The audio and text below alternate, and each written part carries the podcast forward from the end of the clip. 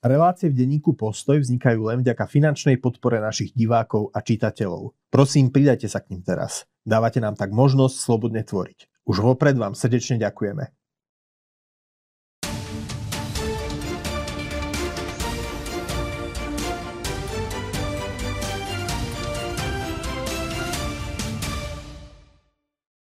Dobrý deň, vítajte pri ďalšej redakčnej debate denníka Postoj. Moje meno je Lukáš Kekelák a mojimi dnešnými hostiami sú komentátori denníka Postoj Jozef Majchrák. Dobrý deň. A Lukáš Krivošík. Pekný deň prajem. Páni, najväčšou témou posledného týždňa je rozhodnutie vlády Roberta Fica zrušiť úrad špeciálnej prokuratúry, ktorý dozoruje vyšetrovanie najzávažnejších kaos, často spojených aj s politikmi či nominantmi predošlých garnitúr Smeru. Podľa premiéra vláda nerobí žiadne prekvapenia, len to, čo jej politici avizovali už pred voľbami. Vás napriek tomu podobné rozhodnutie, alebo teda najmä rýchlosť tohto rozhodnutia prekvapila, Lukáš? No, ja by som chcel k tomu povedať uh, jednu vec. Tento týždeň vláda predstavila svoj konsolidačný balíček, na základe ktorého nám vytiahne z vreciek uh, viac peňazí. A súčasne prišla teda aj s tým, že, s tým, že teda ruší špeciálnu prokuratúru, aj že vlastne chce úvodzovka humanizovať trestné právo, čiže znížiť trestné e, sadzby za korupčné a ekonomické trestné činy. Čiže inými slovami, vláda nám berie viac peňazí z vrecka a súčasne robí jednoduchšie pre politikov tieto naše spoločné peniaze rozkrádať. Čo mňa najviac prekvapilo, mňa neprekvapilo, že, to, že tomu táto koalícia pristúpila. Čo ma prekvapuje je, koľko ľudí, keď sledujem sociálne siete alebo diskusie v médiách pod článkami, sú tomuto vlastne tlieskajú a vytešujú sa, že budú ľahšie a s menším rizikom okrádaní. Jozef, tvoj názor je aký? Nepredkvapilo ma to, však tento krok oni avizovali. Asi nebol rozhovor, e, ktorý Robert Fico dal pred voľbami, kde by o tomto nehovoril. Prekvapila ma tá rýchlosť a taká tá drsnosť, ako, ako do toho idú cez skrátené legislatívne konanie, veľmi rýchlo, bez nejakej debaty. E, to ma prekvapilo. A zároveň, e, keď zároveň uh, možno sa treba vrátiť k tomu, prečo tá inštitúcia vznikla v tých 90. rokoch, keď už, keď už sa o tom bavíme. To vznikla 2000... To, áno, v 90, vznikla 2003 za Zurindovej, Zurindovej vlády. Uh, kvôli tomu, že v tých 90. rokoch tu bol deprimujúci pocit z toho, že nič sa nedá odstíhať, pokiaľ ide o korupciu uh, bielých golierov. Kvôli miestnym väzbám, dobrých kontaktov podnikateľov na politikov, politickým sieťam. Či Čiže mm, za Zurindovej vlády sa vlastne prebral tento model špeciálnej prokuratúry, ktorý fungoval aj v, aj v iných štátoch. A teraz možno po 20 rokoch o, bol čas sa za tým ohliadnúť, že ako to funguje. O, z môjho pohľadu nejaké výsledky ten, o, ten úrad doručil. O, boli stíhané vplyvní podnikatelia, odstíhaní, dokonca aj bývalí politici, dokonca je e, obžalovaný šéf Národnej banky, čo bolo, ja si tie 90. roky pamätám, to bolo nepredstaviteľné v tých časoch, že by dokázali ísť e, prokuratúry až takto vysoko. Samozrejme, sú tam aj otázniky, hlavne z tých posledných rokov, sú tam rozhodnutia, e, rozhodnutia ústavného súdu o tom, že pri, pri vyšetrovaní boli porušované e, základné ľudské práva, obvinených aj v prípadoch, ktoré dozorovala, e, dozorovala e, špeciálna prokuratúra. Čo sa takýchto, e, takéto prípady sa zrejme dejú, aj keď, sú, keď to dozoruje dozoruje Všeobecná prokuratúra, ale áno, nech je o tom debata. Možno po 20 rokoch, keby bola debata, tak sa tu zhodneme, že tá inštitúcia sa prežila, že ju možno treba zreformovať. Lenže toto nie je záber Roberta Fica. Záber Roberta Fica je proste tú inštitúciu zlikvidovať, pretože, má, pretože, pretože ho ohrozuje. Kvôli tomu aj tá rýchlosť, aj... E, proste taká veľká agresivita toho kroku. Ešte by som dodal, že myslím, že mm, asi 40 ľudí boli, boli odsúdené z tých minulých eh, garnitúr a asi polovica dokonca pravoplatne teda už po odvolaní na najvyšší súd. Um, prečo sa tak ponáhľali? No tak uh, je to dané tým, že samozrejme, že tam, eh, že orgány činné v trestnom konaní a špeciálna prokuratúra majú rozrobené ďalšie veci, no a oni to potrebujú zastaviť samozrejme. O čom podľa teba, Lukáš, svedčí to, že teda nielen, že vláda ten zákon predkladá, predkladá teda v zrýchlenom konaní ešte pred Vianocami a to spolu aj so zmenami trestného zákona a trestného poriadku, kde teda plánuje výrazne znížiť viaceré trestné sadzby. A, a pritom z kulárnych informácií sa dozvedáme, že tie trestné kodexy alebo teda tie zmeny pripravujú zrejme aj advokáti obvinených, či teda trestne stíhaných, ktorí... Vôbec ma to neprekvapuje. Ktorí sú teda blízki vládnej koalícii. Keby to tak bolo, tak by to nevyzeralo inak. Neviem, či to tak je, ale keby to tak bolo, tak asi by tie zmeny nevyzerali inak. Keď sa ešte vrátime k tomu odôvodneniu rušenia špeciálnej prokuratúry, vláda teda argumentuje tým, že teda špeciálna prokuratúra zneužívala prostriedky trestného práva v uplynulých rokoch. Spomína teda napríklad inštitút väzby, zaistenie majetku či tzv. kajúcníkov. Um, dokonca aj predloženie návrhu na rokovanie parlamentu v skrátenom legislatívnom konaní dôvodí hrozbou ďalšieho porušovania ľudských práv. Um, podľa vás ten rozsah prešľapov zo strany špeciálnej prokuratúry pod vedením Daniela Lipšica mohol byť natoľko problematický, ako teda tvrdí vláda?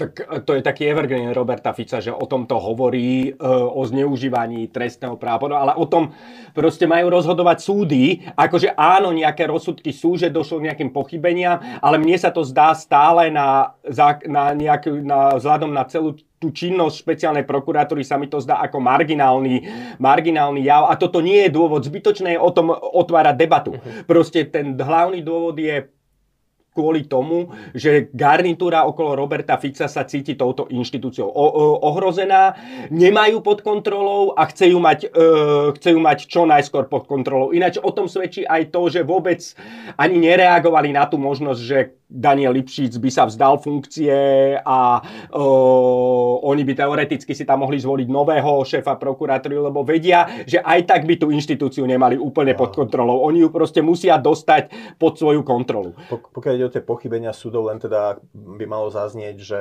ako to je predsa denný chlebík advokáta je hľadať pochybenia, ktorého sa dopustila policia prokuratúra e, v trestnom konaní a potom to využívať na obranu. A častokrát ako tieto problémy, ktoré vláda argumentuje, že sa týkajú špeciálnej prokuratúry alebo špecializovaného trestného súdu, tak e, sú typické alebo vyskytujú sa aj vo všeobecnom súdnictve a nikto nejde rušiť všeobecné súdy takže, a všeobecnú prokuratúru. Takže toto treba ako, to sa proste deje, lebo však robia trestný, e, trestný proces, vykonávajú ľudia, ľudské omylné bytosti a potom na to sú advokáti, na to upozorňovali a upozorňujú na to častokrát úspešne aj v prípade špeciálnych, z týchto špecializovaných inštitúcií, ale aj v prípade tých všeobecných. Aj tam sa dejú chyby. Jozef, keď hovoríš, alebo teraz si spomínal, že vláda potrebuje dostať túto inštitúciu pod svoju kontrolu, um, návrh znie tak, že špeciálna prokuratúra pôjde pod generálnu prokuratúru, prokuratúru na čele ktorej stojí Maro Žilinka. Um, tam teda vidíš nejakú súvislosť, že v tomto prípade môže byť vládna koalícia nejakým spôsobom um, si istejšia, že um, tie prípady, povedzme, budú v ich prospech uh, viac riešené, alebo akým spôsobom narážaš? Tak aj e, vzhľadom na doterajšie vlastne fungovanie generálnej prokuratúry a spôsobom, e, aký nakladali napríklad s paragrafom 363 a podobne, si myslím, že v tom môžu mať väčšiu istotu. Alebo aspoň si môžu myslieť, že to tak bude, že ich proste tento systém bez špeciálnej prokuratúry bude ohrozovať menej. Ty si spomínal ten krok Daniela Lipšica, ktorý teda mm, ešte v útorok predtým, než teda vláda schválila zrušenie špeciálnej prokuratúry, um, vlastne ohlásil, že je ochotný vzdať sa pozície alebo teda funkcie špeciálneho prokuratúra, ak teda tá inštitúcia zostane zachovaná. Um, to bol podľa teba správny krok, alebo spätne ho hodnotíš ako? Hm, spätne, bol to vlastne taký pokus, hoci ja si myslím, že Daniel Lipšic vedel, že to proste nezachráni tú inštitúciu, ale asi to bol z jeho strany pokus, aby mu niekto nemohol niekedy vyčítať, že proste takýto krok neurobil a že sa nepokúsil odísť a možno takto nejako tú inštitúciu zachrániť, i keď od začiatku bolo jasné, že to nemôže takto dopadnúť. Lukáš, keď zacitujem ešte Daniela Lipšica, on teda povedal, že nech dopadne táto bitka akokoľvek, z boja neodíde. Tvrdí, že teda vláde nejde o jeho osobu, ale o obžalovaných oligarchov. Um, a zároveň tvrdí, že sa do politiky neplánuje vrátiť, teda nech to dopadne akokoľvek. A tiež ho tam v prípade jeho konca na špeciálnej prokuratúre nevidíš, teda v politike? Myslím, že nie. Uh, ako pravda je taká, že Daniel Lipšic je neobľúbený ako politik a nemá tú dôveru z jedného z jedného prieskumu Transparency International vyplynulo, že myslím, že 56% ľudí, alebo teda cez 50%, teraz to číslo nemám presne v hlave, pokladá činnosť špeciálnej prokuratúry pod vedením Daniela Lipšica za spolitizovanú. Treba ale povedať, že pod jeho vedením sa naozaj e, tá činnosť e, rozbehla, išla aj po citlivých kauzách. E, samozrejme Daniel Lipšic si vtedy narobil veľa nepriateľov, no ale zase povedzme si, že, že od roku 2004, od založenia úradu špeciálnej prokuratúry do roku 2020, viedol úrad špeciálnej prokuratúry Dušan Kováčik, ktorý vlastne už si aj odpikáva trest, je pravoplatne odsudený za jednu kauzu, beží mu teraz ďalšia. To znamená, že a on, bývalý ako Lipšicov predchodca na tejto pozícii, mal, síce nebol, že politicky kontroverzný, ale vyslúžil si prezidentku špeciálny zametač kvôli tomu, že ľudia mali pocit, že zameta kauzy pod koberec, uh-huh. alebo citlivé kauzy. Takže, takže žiaľ Bohu, no Daniel Lipšic, Daniela Lipšica mnohí ľudia nemajú radi, ale na druhej strane Daniel Lipšic nie je Eh, nie je od politiky, nie je na politiku odkázaný, nie je asi ani odkázaný na činnosť prokuratúre. Ja vidím jeho budúcnosť asi v advokácii, kde môže urobiť veľa dobrého.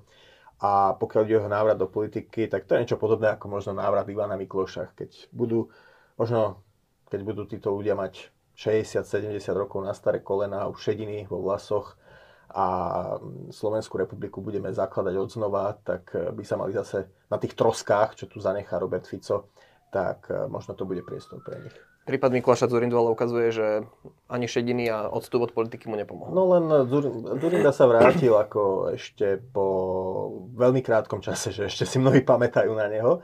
Takže, a žiaľ Bohu, keď sa vrátil, tak ukázal, že mnohé také tie svoje negatívne prejavy, že, že si nosí stále so sebou. Čiže e, ja si myslím, že, že Lipšica ešte čaká dlhý život a môže sa vrátiť a môže sa ešte vrátiť do politiky, ale nie, že o 5 rokov, ale možno 10, 15, 20 rokov, ako ľudský život je dlhý a nemali by sme sa brániť tomu, že mať e, proste aj takýchto starších štátnikov. Ako je to veľmi smutné, že, je to veľmi smutné, že verejnosť vníma činnosť špeciálnej prokuratúry pod vedením Daniela Lipšica ako spolitizovanú a činnosť jeho predchodcu, tá istí, istí ľudia pokladali za ako keby nejakú zjavne nie problematickú. Jozef... Um... Ja si myslím, že to je ináč prirodzené a súvisí to s tým, že Daniel Lipšic bol predtým politik. Pretože istým spôsobom on nejako už polarizoval, mal svojich fanúšikov, mal svojich odporcov zároveň. Čiže sa to... Keby tam tá otázka bola bez mena Daniel Lipšic, tak by podľa mňa ten výskum dôveryhodnosti voči špeciálnej prokurátory mohol dopadnúť úplne inak. Keď sa ale opýtam, či nebola predsa len chyba, že predchádzajúca koalícia zvolila do čela špeciálnej prokuratúry práve bývalého politika Daniela Lepšica. Ja si to nemyslím. Ja si myslím, že práve naopak. Ja si pamätám tú debatu, ktorá tu bola, že, že politik by nemal, keď sa ešte o Danielovi Lipšicovi hovorilo ako o možnom uchádzačovi na post šéfa generálnej prokuratúry, no. keď sa tu hovorilo, že politik by nemal stať na čele, by, alebo bývalý politik by nemal stať na čele takejto inštitúcie, aké sú všetky hrozby a rizika s tým spojené. No nakoniec to bol aj dôvod, prečo vlastne prezidentka Čaputová naznačila Lipšicovi, že, ho do tejto funk- že by do tej, o túto funkciu sa nemal uchádzať, čo bola podľa mňa jej chyba. Lebo dopadlo to tak, že šéfom generálnej prokuratúry uh, sa stal nepolitik, prokurátor, uh, no ale myslím si, že aj tí, ktorí vtedy kritizovali to, že šéfom prokurátory, prokurátory by mal byť politik, by už ne, dnes na to mali trošku iný názor. A ukázalo sa, že Lipšic ako tá špeciálna fu, prokurátora pod Lipšicom ako bývalým politikom fungovala v záujme nejakého vymáhania boja o návrat za spra- spravodlivosti efektívnejšie a lepšie ako pod nepolitikom a bývalým prokurátorom. No, ja s čím boli, myslím, s čím boli že, spojené že mnohé otázky. Toto treba počiarknúť, čo povedal Jozef, že skutočne ako toto je maslo na hlave pani prezidentky.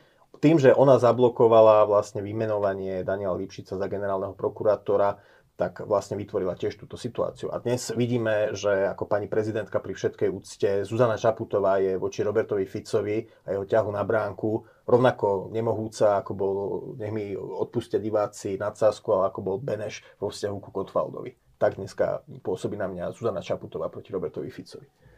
Zuzana Čaputová sa ale vyjadrila v súvislosti s rušením špeciálnej prokuratúry, ale teda je možno avizovaným alebo minimálne špekulovaným rušením špeciálneho trestného súdu, špecializovaného trestného súdu, e, s tým, že minimálne má obavy a že nesúhlasí s týmto krokom, že je to teda nešťastné až nebezpečné. E, má Zuzana Čaputová v rukách nejaké karty, ktorými jednoducho môže ešte zahrať hru a povedzme postaviť sa a zasadiť sa za túto inštitúciu? Zuzana Čaputová má v podstate dve karty, ktoré ale nie sú moc silné. Jedna karta je, že nemusí, pod, že, ne, že nemusí podpísať zákon o zrušení špeciálnej prokuratúry, ktorý bude zavádzať ten, e, toto zrušenie. A týmto ten proces tak akurát na chvíľu zdržať ale nič viac. To je jedna je karta.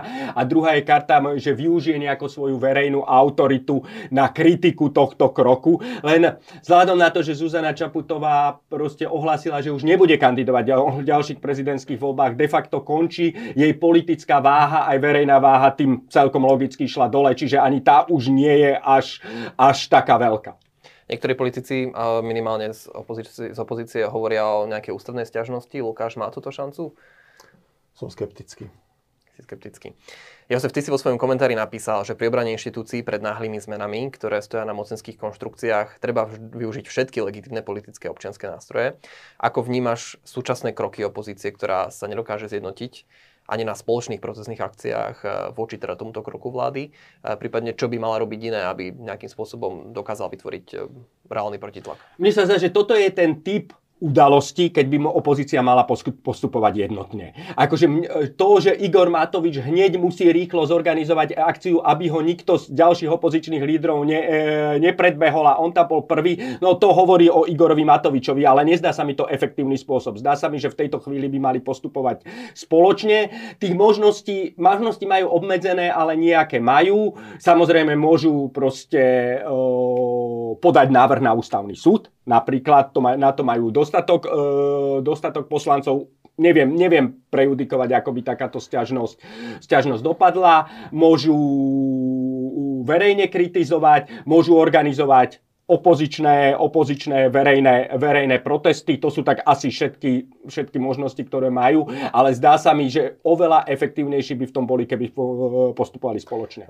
Pokiaľ ide o tie verejné protesty, tak e, aj u našich čitateľov sa pod článkami e, vytvorila taká debata, že či je to správne, že, že KDH ako konzervatívna strana ide organizovať protesty spolu s PSK a Saskou, teda s liberálmi, s progresívcami No, ako ja, mňa teda určite nemôžno upodozrievať z toho, že by som eh, nejak prehnane fandil progresívnemu Slovensku, ale ako pokiaľ ide naozaj o výmožiteľnosť práva, predsa to, aby zákony platili, eh, to je predsa záujem, to by mal byť záujem všetkých občanov, jedno či liberál, konzervatívec, progresívec. A tak ako boli liberáli a konzervatívci na námestiach po vražde Jana Kuciaka a Martiny Kušnírovej, absolútne mi neprekáža, Eh, že tam budú, že to organizuje PS, SAS a KDH spolu. Tam naozaj skôr ako je otázna tá solo jazda uh, Igora Matoviča, že prečo. A uh, len teda naozaj ako som skeptický voči tomu, že napriek tomu, že ľudia pôjdu vyjadriť nesúhlas na námestia, tak uh, väčšina spoločnosti, zrejme tá väčšia časť spoločnosti tie zmeny um, právneho štátu podporuje, hoci ju to poškodí ak aj nepodporuje, tak im je to uh, až tak veľmi ich táto téma nezaujíma, lebo tá téma justície a proste súdi sa promilé no, ľudí. No počkaj, počkaj, počkaj, len tam je taká vec, že ten špeciálny, tá špeciálna prokuratúra, ona nemá len, teda nedozoruje len uh, tie politické kauzy, že oni majú aj také, že, že vraždy napríklad, rôzne mafiánske veci, ako ja som si teda úplne neistý, že či táto kapitola je úplne uzavretá, ako si myslí, ako Peter Pellegrini myslím, že naznačil, že, že splnil, špeciálne inštitúcie splnili svoju historickú úlohu, lebo veď e, klasickú hrubokorku mafiu už zlikvidovali. No tak v prvom rade, že tam stále dobiehajú veci, hej, ako stále sa objavujú nové mŕtvoly a tak ďalej, čiže ako, a druhá vec je, že, že ako to, že, to, že mafiu, hrubokrku, primitívnu výpalnickú mafiu, že dnes nemáme, tak ako to, to ne, urobíme je jednoduchšie, aby sa tu prípadne mohla vrátiť a aby sa, mohla tu, aby sa tu mohli tieto mafiánske štruktúry hrubokrke, kde už naozaj na ne, na občan mnohokrát na takýchto ľudí naražal vo svojom súkromnom živote, podnikatelia rôzni, majiteľia reštaurácií. napriek tomu... Čiže aj, ako toto sa môže týkať aj ľudí, aj bežných ľudí, hej, nie, že môže, ono sa to aj týka, ale napriek tomu si nemyslím, že to, je nejaká, že to bude nejaká politicky silná mobilizačná téma, na, no to nebude, to nebude. No, tak, ale... Rád sa v tom bude miliť, ale nemyslím si to. No, ale e, treba povedať, že my sa začíname približovať, ja som to už dávno hovoril, že, že mnohými, mnohými teda vecami nás, e, smer to nie je, často sa hovorí, že to nie je akože západoeurópska sociálna demokracia. A to je, smer je, ako by som povedal, že strana typu, aké nachádzame v Latinskej Amerike. Je to strana, ktorá naozaj e, je, je, je hrubo populistická, než by mala nejakú svoju ideológiu. No a vieme, ako v Latinskej Amerike funguje vymožiteľnosť práva a podobne. Proste smer Latinská Amerika by tam malo byť v tom názve tej strany. Na obhajú opozície, alebo teda Igora Matoviča treba ešte povedať, že uh, on hovoril, alebo teda minimálne avizoval, že na tie protesty pozýva aj teda ostatných členov opozície. Uh, myslím, že dnes by sa malo pridať aj KDH. Uh, eh, vzhľadom na to, že Igor Matovič oznámil, že chce protestovať každý deň, až kým teda tento návrh neprejde v parlamente. Má to nejakú šancu, lebo v minulosti sme videli jeho aktivitu v prípade, povedzme, protestov proti pani štátnej tajomničke ešte vtedajšej, pani Jankovskej pred uh, ministerstvom spravodlivosti, z ktorých uh, sa mnohí možno istý čas posmievali, ale nakoniec to malo nejaký efekt. Uh, či nakoniec predsa nemôže prísť niečo podobné? Mne sa zdá, že, že Robert Fico a ten jeho okruh sú takí odhodlaní to, to, túto vec zrealizovať, že na nejaký tlak opozície ani nejakých protestov, pokiaľ by sa to naozaj nestalo masovou záležitosťou, že sa nenechajú od toho odradiť akože jedinú nejakú šancu by som videl možno v postoji jeho koaličných partnerov a teda nie sa nás, ale možno, že by to nejaký tak, že hlas by pod nejakým tlakom teoreticky mohol sa snažiť revidovať svoj postoj, ale ani to mi nepríde reálne. Proste zdá sa mi, že táto koalícia ako celok je odhodlaná to urobiť a je odhodlaná to nenaťahovať a urobiť to veľmi rýchlo. A kým je ešte dostatočne silná na to, aby to dokázala presadiť, lebo samozrejme, že keby nastala nejaká kríza, odíde pár poslancov, zníži sa ich väčšina, tak už by sa im to presadzovalo oveľa ťažšie. Treba povedať aj, že tam je aj iný problém, že vlastne aj opozičné strany budú mať problém s mobilizáciou, lebo aj ľudia, ktorí nesúhlasia, ostro nesúhlasia s týmito zmenami e, postavenia úradu špeciálnej prokuratúry, tak e, ako si povedia, že čo tak pôjdem na námestie, na jednu alebo druhú demonstráciu, budem tam počúvať ľudí ako Igor Matovič alebo Richard Sulík. Ja, pri, ja podotýkam, že uh, riadne malo skončiť volebné obdobie, ktoré začalo voľbami v roku 2020 uh, vo februári 2024 Hej, to znamená, že to, že my sme dnes už teraz v takejto situácii, tak to je dané e, prácou a rozhádanosťou a, a výsledkami tých opozičných politikov, ktorí teraz majú ako viesť protesty proti rušeniu špeciálnej prokuratúry. Veď oni za to môžu, že sa Fico v takejto sile vrátil.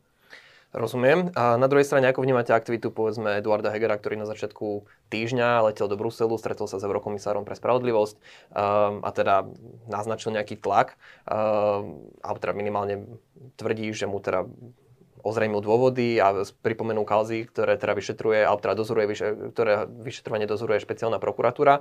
Prípadne tá otázka možno smeruje k tomu, že vôbec akú má silu Európska komisia v tom celom zasiahnuť aktivita Eduarda Hegera je určite chválihodná, ale Eduard Heger nie je v slovenskej politike taká veľčina, ktorý by dokázal čokoľvek na tomto zmeniť. To je proste čistá jeho PR akcia ešte, ktorá je. Podľa, pokiaľ ide o, túto, o Európsku úniu, však Európska únia má mechanizmus, ktorý, voč, ktorý ja som napríklad kritizoval, a to teda podmienenosti dodržiavania právnych krokov právneho štátu a vyplácania euro, pri vyplácaní euro, eurofondov, lebo tento je veľmi gumový a dá sa zneužívať. Ja by som sa na Európsku úniu proste nespoliehal. Toto je náš slovenský boj, ktorý by sme si mali tu vybojovať sami a vlastnými silami. Ja nie som tu nejaký priateľ toho, že by nám tu teraz mala Európska e, únia nejako do týchto bojov zasahovať a zastavovať eurofondy a proste, lebo to povedie konečnom, v konečnom dôsledku len to, že k ešte menšej popularite tej Európskej únie a k popularite tých ľudí, ako je Fico, lebo veľká časť Fico sa bude môcť hrať na veľkého vlastenca a potom zase bude hrať na národnú strunu, že Európska komisia nám bere eurofondy a, a bude veľkým obhajcom zrazu suverenity. E, ja by som sa vôbec... Ak nemáme na to, aby sme si ten zápas vybojovali sami, proste tak Ako je ťažké ako čakať na cudzincov, že to vybojujú za nás. A ani by som si ne, neidealizoval Európsku komisiu. Zase aj ona má svoje kauzy, častokrát využíva to, že vlastne nie je pod verejnou kontrolou. Spomeňme si, že Delorsová komisia, myslím, uh, odstúpila kvôli, tiež kvôli nejakým korupčným kauzám a podozreniam. to teraz Európska komisia odmieta zverejniť zmluvy na nákup vakcín, čo ju teda no. žiadajú aj mnohé štáty a europoslanci. No, čiže, čiže ja si myslím, že Európska únia bude veľa štekať, ale nebude hrísť. A e, paradoxne, e, do koho vkladám najväčšie nádeje, a teda to sa tiež sám sebe asi čudujem, je osobná statočnosť e, prokurátorov, ktorí vlastne budú nejakým spôsobom, buď tie kauzy prevezmú, že sa to možno nejak pre, pre, um, alebo, alebo proste prejdú z špeciálnej prokuratúry na všeobecnú. Čiže, čiže ja dnes vidím ako najväčšieho garanta tú osobnú statočnosť tých prokurátorov a tých policajtov. Ja tiež, ja s týmto súhlasím s Lukášom. Ja si myslím, že to je výzva pre celý ten prokurátorský stav, lebo to zďaleka nie je tak, a možno to niektorí budú chcieť interpretovať, že to sú, tu sú dobrí špeciálni prokurátori a zlí prokurátori na tých všeobecných okresných a krajských Ja to vôbec tak nevidím a ja si myslím, že, že že, že môžeme byť ešte veľmi prekvapení, aj Robert Fico môže byť ešte veľmi prekvapený, podobne ako sa aj po tejto zmene budú, bude tento prokurátorský stav správať. Môže v tomto smere ešte prekvapiť aj Maro Žilinka, ktorý teda má byť nakoniec tým garantom, ktorý Myslím, vlastne... že, že hej, že prečo by nemohol. Očakávať Michal Kováč svojho času tiež prekvapil, takže ako je to, každý, každý má svoje nejaké svedomie, takže každý má, každý má aj nejakú, nejaké, zanecháva po sebe nejaké dedičstvo, takže ja verím, že, že, že tam môže, naozaj odpor môže prísť z rôznych strán a naozaj, ako povedal Jozef, môže byť ešte Robert Fico veľmi prekvapený. Dobre páni, ďakujem veľmi pekne, že ste si dnes našli čas eh, okomentovať eh, to, čo je momentálne eh, najväčšou témou Slovenska a teda minimálne boja za právny štát a spravodlivosť. Ďakujem aj vám diváci, že ste nás počúvali, že ste nás sledovali a verím, že nám ostanete verní na budúce. Ďakujeme aj my, pekný deň. Pekný deň, dovidenia.